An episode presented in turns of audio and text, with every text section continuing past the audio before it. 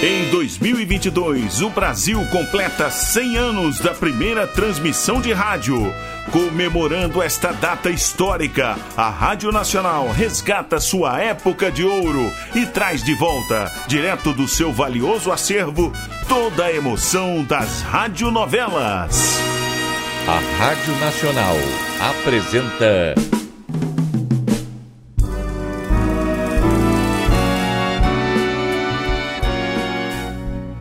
A Vidente e o Vigarista. Roteiro original de Amaral Gurgel.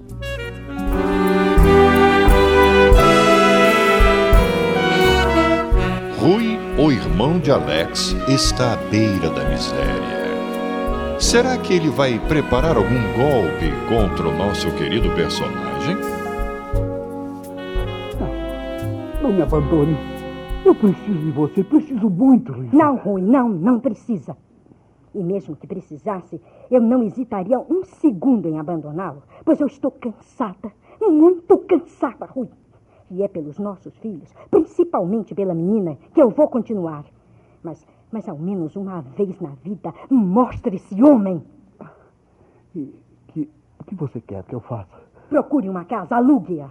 Mas vão me pedir fiador e eu não tenho a quem recorrer. Seus amigos fugiram todos, não é isso? Falsos amigos. Gastei tanto com eles, ajudei-os. E agora me veem nessa situação, chegam a me evitar. A Matilde e a minha irmã. Mas, por certo, não deixará que o Henrique seja meu fiador. Procure o meu irmão. Ora, ora, ele está em situação pior que a minha. Gastou tudo no tratamento da mulher. Mas não se deixou abater. Tem um emprego, é correto. E toda a cidade o respeita. Qualquer um irá aceitá-lo como fiador. E se não quiser recorrer a meu irmão, pode procurar o Zico. O Zico? Aquele mulato Um pedante. mulato que trabalha, que tem muitos amigos e que é respeitado por todos aqui. Ao menos isso você poderia fazer por mim, Luiz. Pedir a seu irmão. Ai, meu Deus, meu Deus, está bem, está bem, eu falarei com ele. Então, Mas você deve pedir um pequeno prazo ao homem que tem a sua hipoteca. Ele terá paciência. Eu não creio que nos obrigue a desocupar a casa a toque de caixa. tá. Está certo, eu vou procurá-lo. Mas lhe direi poucas boas. Oh, Rui, Rui, chega de, de fazer tolices. Você vai pedir e não se discute com alguém que queremos que nos preste um favor. E vou ter que engolir mais essa. Olha, se ele não quiser me receber. Recebe-o, sim, recebe-o. Deve ser um homem educado. Educado. Garanto que é um charlatão que enriqueceu explorando os infelizes que caíram em suas mãos. Você não o conhece e não deve julgá-lo. E então, vai procurá-lo? Sim. Amanhã mesmo embarcarei para lá. Mas eu estou sem dinheiro. Eu posso lhe arranjar o suficiente para a passagem de ida e volta. Mas eu vou chegar lá, devo ir para o hotel, convidar o sujeito para jantar. Eu não posso mostrar que estou quebrado. Que mania de grandeza. Rui. essa. Chega lá de manhã ou à tarde. Porque antes você lhe telefona marcando uma hora. Desembarca, vai procurá-lo, pede para que possamos. um prazo maior para que possamos entregar a casa e volta. Vou chegar numa cidade estranha sem dinheiro no bolso. Vá se acostumando a ser pobre, Rui. Oh, meu Deus. Como pode acontecer uma coisa dessa? Há dois anos atrás era eu rico. E Hoje, hoje. hoje você está pobre e sabe que foi por sua própria culpa. Dinheiro só dá cria quando está em caderneta de poupança. É, tem graça. É, gostei. É, pois então pegue o telefone e ligue para ele agora mesmo.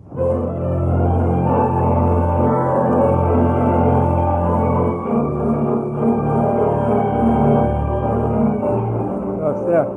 É, na parte da manhã eu estarei no hospital. É, é, é bom, eu acho que é um lugar impróprio, pois. É, eu estarei muito ocupado, não, não poderei lhe dar atenção. Tarde? Bem, até, até às cinco eu estarei no consultório. É, estarei em casa a partir das às seis. Bom, então está bem. Eu espero então. Olha, toma nota aí, o meu endereço. Ah, já tem. É, está certo. Espero sim. Uma boa tarde, hein?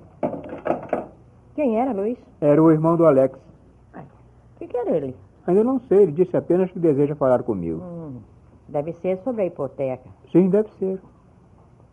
E você vai mesmo lhe tirar a casa, Luiz? Claro, se ele não pode pagar nem mesmo os juros. Mas é doloroso fazer uma coisa dessas. Ah, mas que outra coisa eu posso fazer? O dinheiro não é meu. Eu sei, eu sei, é do Alex. Mas tratando-se do irmão dele. Bom, o Alex concordará em dar um prazo maior. É, mas acontece que o Alex não está aqui, não é? E mesmo que estivesse, recomendou-me que reformasse a hipoteca e isso eu já fiz. O sujeito continua como antes, gastando o pouco que ainda lhe resta. Eu não consigo imaginar o Alex assim, um usurário, capaz de tirar a casa de uma família. E mais família sua, já que se trata do próprio irmão. Júlia, só posso lhe dizer que os motivos do Alex são nobres. Nobres? Como pode existir nobreza no ato desses, Luiz? Não, não, isso eu não perdoo a ele. Não. Olhe um pouco mais de paciência e você verá. Quando o Alex voltar, eu vou lhe dizer tudo o que estou pensando a seu respeito. Não, não, não, não diga nada antes de saber o desfecho de tudo isso. E que desfecho? Talvez queira ver um irmão humilhado. Isso é vingança, Luiz. E uma vingança sórdida. Bem, esperemos o rapaz me procurar aqui em casa. Olhe, trate-o bem e não toque no assunto, hein? Este é um negócio que só nós dois iremos resolver. Ai, nem era preciso me dizer. Eu nunca maltratei alguém que chega à minha casa.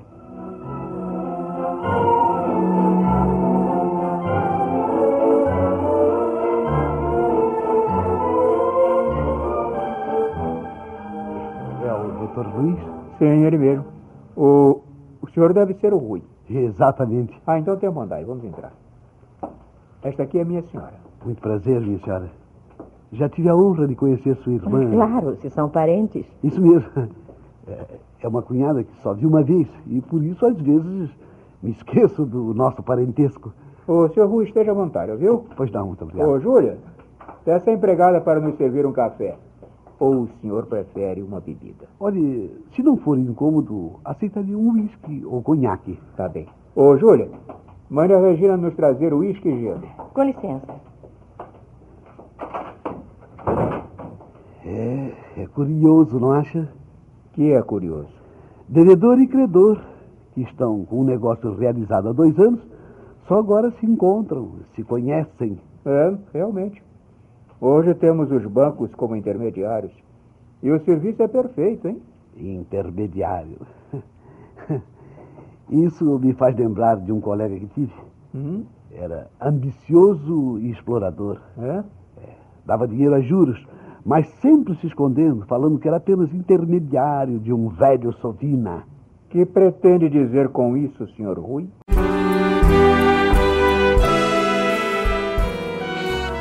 Estamos apresentando A Vidente e o Vigarista. Em comemoração aos 100 anos da primeira transmissão de rádio no Brasil, a Rádio Nacional traz direto de seu acervo histórico a época de ouro das radionovelas. Quer ouvir este ou algum capítulo anterior da nossa radionovela? Acesse nosso podcast, A Vidente e o Vigarista, no Spotify.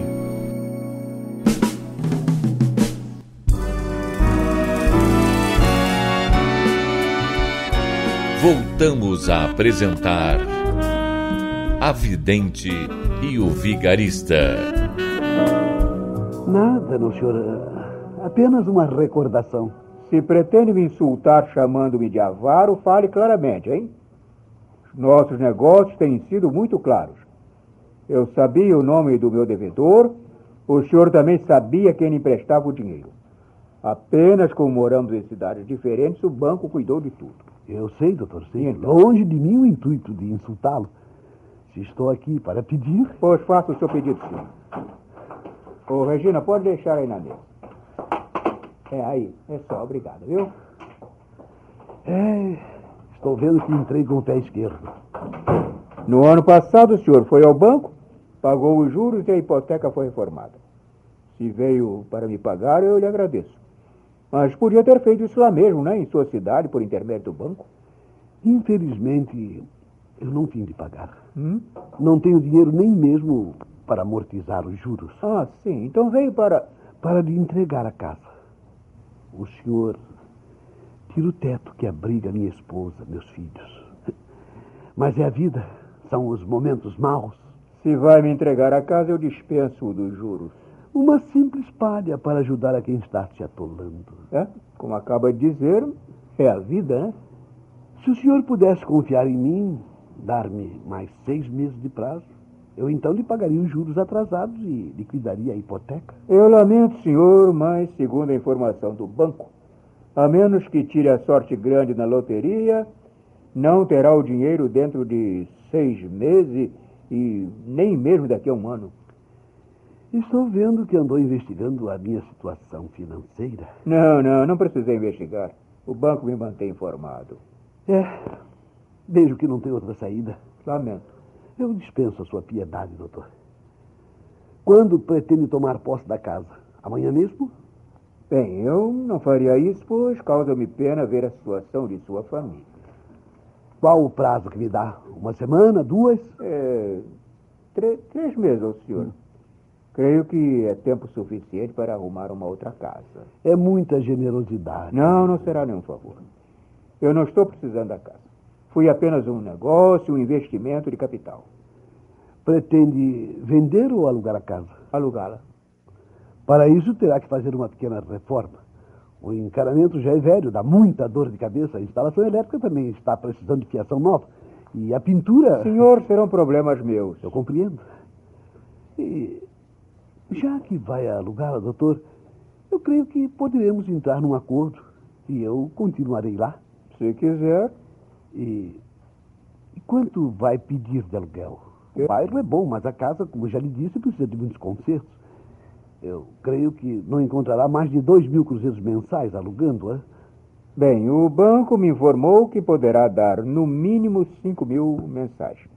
Até dez, depois de reformada. E, e se se eu lhe pagasse cinco mil de aluguel? Senhor Rui, sendo, sendo para o senhor, eu alugo-a por, digamos, três mil. É, é, muito barato. Eu sei disso, mas eu quero ajudá-lo. É, recebeu ordens para fazer essa caridade? Ordens de quem, senhor? Desculpe-me, doutor, é, é, que eu imagino que existe alguém por trás disso tudo. Pois deixe de fazer suposições e fale claramente. O senhor sabe que sou irmão do Alex. Como não iria saber se ele é casado com minha cunhada?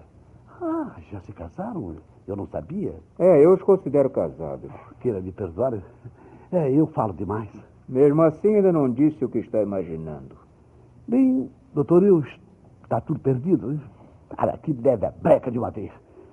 Eu estou pensando que o Alex é, na verdade, o único dono da hipoteca. A hipoteca está em meu nome o dinheiro lhe foi entregue por um cheque meu num banco onde tem um, um ótimo saldo. O que possa pensar não me interessa.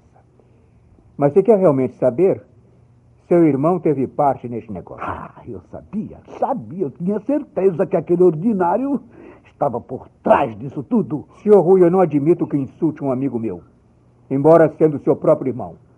Se continuar nesse tom, eu serei obrigado a lhe pedir que se retire. Desculpe, desculpe, doutor. Desculpe. Ora, é. Eu já devia ter imaginado que eram amigos. Sim, muito amigo. Embora faça pouco tempo que nos conhecemos.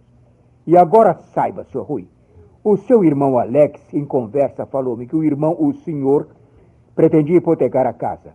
O que ele gostaria de evitar é que, a, que aquela propriedade passasse às mãos estranhas. Mas na ocasião estava sem dinheiro. Ofereci-lhe um empréstimo, ele recusou. Isso foi feito numa conversa telefônica internacional e por isso mesmo rápida. Bem, depois que desligou, pensei que Alex é meu amigo e eu deveria ajudá-lo. Por isso pedi ao banco que aceitasse o seu pedido, hipotecando a casa para mim. Uma casa que não lhe interessa.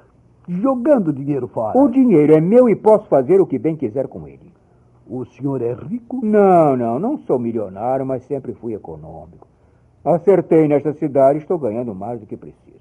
E além disso, com com o falecimento de meu sogro, eu recebi metade do que ele possuía. Ah, entendo, entendo. A outra metade. São duas irmãs apenas. Sim. Agora eu compreendo como o Alex, que foi sempre um ponto, pôde falar de alto, do alto. Quando do inventário tinha dinheiro da mulher. Bem, se essa é a sua opinião, diga a ele. Olha, o Alex está voltando para o Brasil. Se quer insultá-lo, faça-o pessoalmente, cara a cara. Bom, bom, e agora tratemos de nossos negócios. O senhor aceita o aluguel que lhe propus? E eu estou em condições de fazer outra coisa?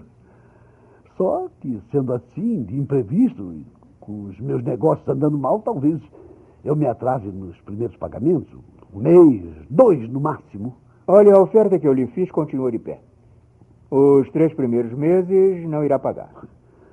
Olha, doutor, perdoe a minha agressividade de ainda há pouco. Sabia, eu me descontrolei. A briga com meu irmão me faz pensar que ele está sempre por trás de tudo de mal que me acontece. É. Bom, e então o que decide? O, o senhor vai querer fiador? Eu não sou um negociante, senhor. Eu jamais pediria fiador para um irmão do Alex, pois ele já faz parte de minha família. Oh, doutor, eu nem sei como lhe agradecer. Não, não, não me agradeça, não. Volte, trabalhe e procure dar todo o conforto à sua mulher e seus filhos. Eu tenho uma filha e compreendo como deve ser doloroso para um pai, mas um verdadeiro pai, hein? Ver os filhos passando necessidade. E agora, que Deus o ajude, meu senhor.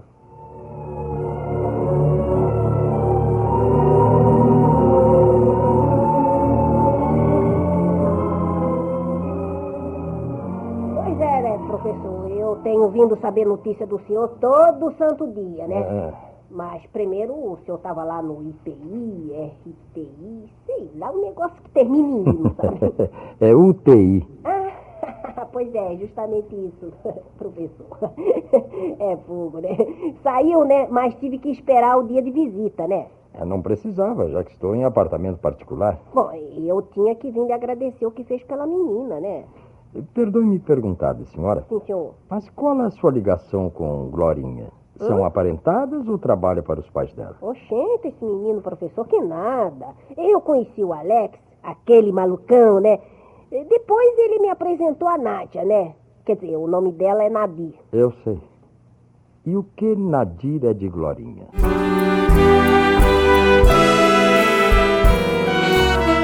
Ernesto está cada vez mais próximo de saber a verdade sobre Glorinha, que na verdade é sua filha.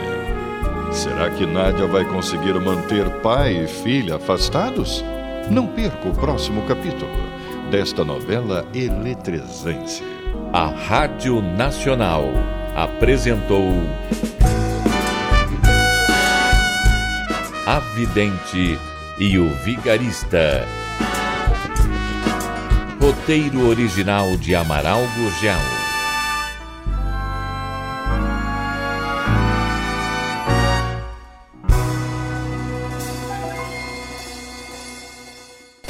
Ouvir este ou algum capítulo anterior da nossa radionovela? Acesse nosso podcast, A Vidente e o Vigarista, no Spotify.